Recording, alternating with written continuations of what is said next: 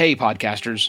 Before I get to the episode, I want to take a moment to address the June 24th Supreme Court decision to overturn Roe v. Wade.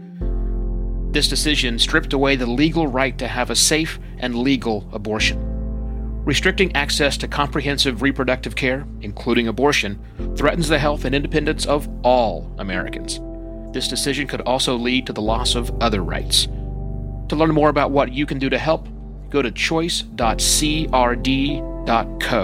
That's choice.crd.co.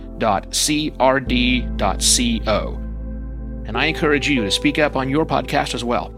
Take care and spread the word. Most podcasters want one thing for people to listen to their content. So it makes sense that understanding a podcast's total subscriber count would be a good thing. Only it isn't.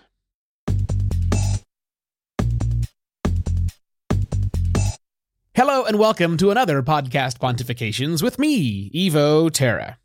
I know it sounds totally crazy, but really, you don't have to care about how many people are subscribed to your podcast. You really, really don't.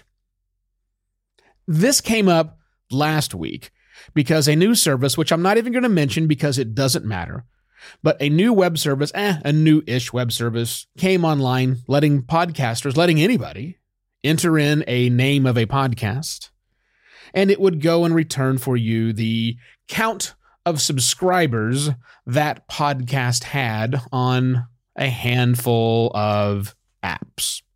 And it was like, goodness, what interesting information this have, said some podcasters. Said many other podcasters, um, these numbers don't seem to line up with what my podcast hosting company, the per- service that's responsible for serving the media files, it shows a totally different picture. What's going on here? What's going on here was a bunch of FUD being sown. F U D.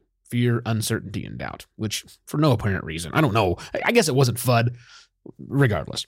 Anyhow, this service did exactly what it said.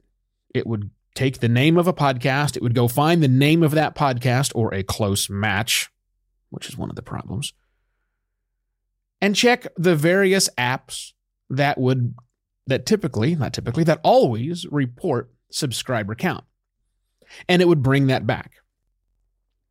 And it was this fascinating thing. Everybody was all excited about it. But again, it was it was kind of pointless. And the reason it was pointless was this. For example, it showed for this particular program I do called Podcast Pontifications that the biggest number of subscribers I had came from SoundCloud. Now, you are a working podcaster, you likely are familiar with a the SoundCloud, which is a online music sharing service more than anything else that barely supports podcasting. Sorry, SoundCloud. Not like you haven't tried to do this for a long time, but but you haven't. And yes, I do publish my episodes on SoundCloud because there are some people who use SoundCloud. And my philosophy of podcast distribution is put your show and your episodes everywhere and anywhere someone might want to listen. SoundCloud is one of those for me. SoundCloud by far was my biggest, biggest number. But it's completely and totally untrue. Because while I might have a whole lot of people who are subscribed to my show on SoundCloud, I don't have very many people that listen to my show on SoundCloud. In fact, one of my clients, she showed a crazy number of subscribers, like 5,000 subscribers on SoundCloud. So I went and checked. She does not have 5,000 subscribers on SoundCloud. That's another podcast which has a very similar name that this system got wrong. But even if she did have 5,000 subscribers on SoundCloud, she wouldn't have 5,000 listeners.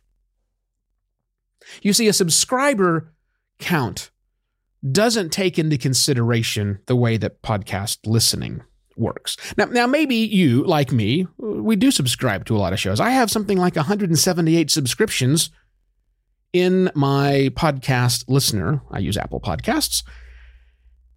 Do I listen to 174 shows, episodes of those shows every single week or sometimes daily? No, definitely not. Many of those shows are subscribed at their old subscriptions. Many of those subscribed those subscriptions aren't being updated regularly. But that's all fine and good for me. But for the new wave of, of listeners, as I've talked about previously on the show, there's not a lot of subscription that's happening. People are more sampling shows. They're listening to one or two episodes. They're going back and checking. I know it sounds weird and wild, but that's the reality of, of things. But to me, the biggest problem with subscriptions is that they don't represent anything. Ask any email marketer out there. Go do a search of what's the average open rate for an email marketer.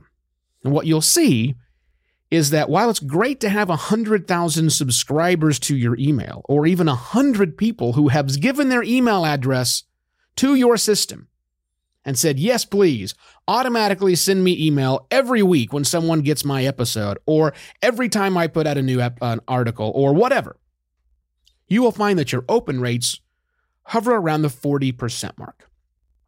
40%. That means 60% don't even open the emails you get. Now, if you think that's crazy and you don't believe that, uh, would you take a look at your inbox? That overflowing thing that you probably have? And see how many automatic emails you get that you do not open? Why would you think it's any different for podcasting? It's easy to click the button that says subscribe, sure.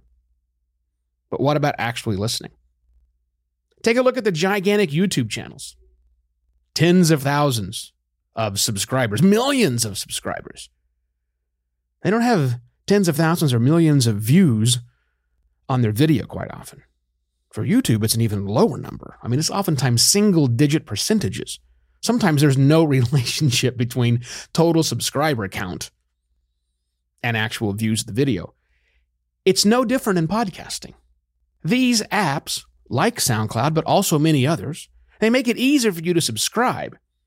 But they're and the only thing that really does is causes a little alert window, maybe, if someone still has that enabled, to show a little red icon when a new episode is released. But how many of those things have you ignored on your phone? See, subscriptions by and of themselves aren't all that important. It's the activity of listening that you really want to do. So it's great that you have all these subscribers. That's wonderful. And yes, you should continue to ask people to subscribe to your show. I'm not suggesting you stop doing that.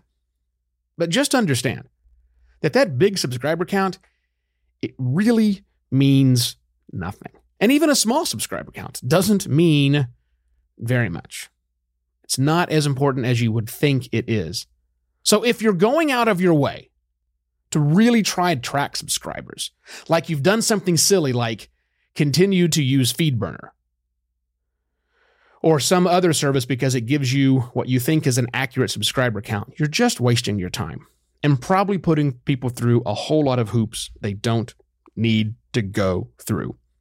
Yes, list your show everywhere. Yes, encourage people to subscribe. But stop trying to track subscribers for your podcast. It just doesn't matter.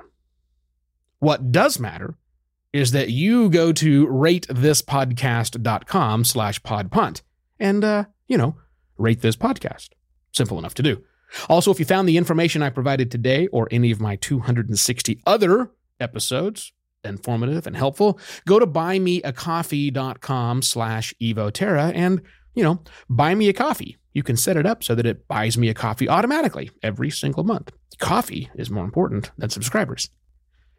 And if you need help with your business podcast, setting the strategy for your show, all those sorts of things which just get tricky, why, that's what we do here at Simpler Media Productions. Check us out at simplermedia.pro and send me an email, evo at podcastlaunch.pro. I'll be back next Monday because I'll be at Podcast Movement Evolutions this week in Los Angeles. Until then, for another podcast, Pontifications. Cheers.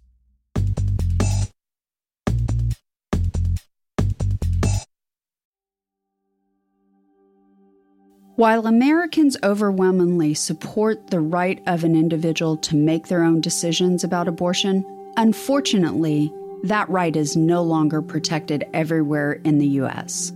The Supreme Court overturned Roe v. Wade on June 24th. Abortion is a basic healthcare need for the millions of people who can become pregnant. Everyone should have the freedom to decide what's best for themselves and their families, including when it comes to ending a pregnancy. This decision has dire consequences for individual health and safety and could have harsh repercussions for other landmark decisions. Restricting access to comprehensive reproductive care, including abortion, threatens the health and independence of all Americans. Even if you live in a state where abortion rights are upheld, access to safe medical procedures shouldn't be determined by location, and it shouldn't be the privilege of a small few. You can help by donating to local abortion funds. To find out where to donate for each state, visit donationsforabortion.com. That's donations, the number four, abortion.com. If you or someone you know needs help, or if you want to get more involved, here are five resources. One, Shout Your Abortion is a campaign to normalize abortion. Two, don't Ban Equality is a campaign for companies to take a stand against abortion restrictions. 3. Abortion.cafe has information about where to find clinics. 4. PlanCpills.org provides early at home abortion pills that you can keep in your medicine cabinet. And 5. Choice.crd.co has a collection of these resources and more. We encourage you to speak up, take care, and spread the word.